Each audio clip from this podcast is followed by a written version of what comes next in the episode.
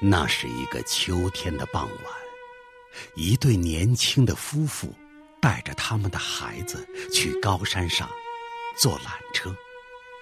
谁知半途中，缆车突然出现了故障，所有的人都悬在了高空中，人们高声的呼喊着：“救命啊！救命啊！”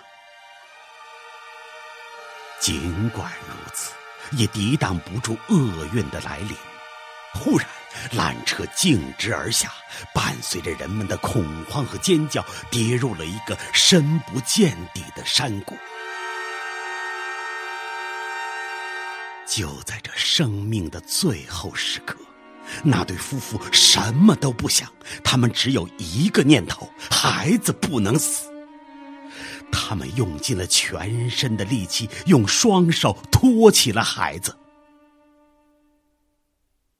砰的一声巨响，震彻了整个山谷。缆车变成了一堆废铁，车上的人都死了。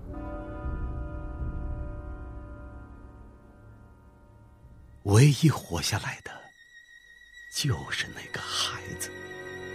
是他的爸爸妈妈用双手和爱托起了他重生的起点。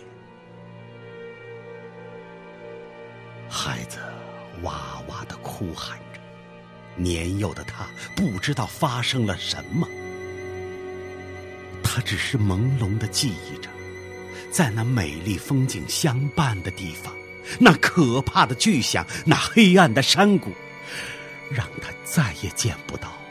爸爸妈妈了。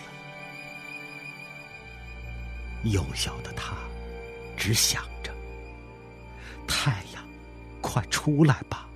天亮了，我要找我的爸爸妈妈。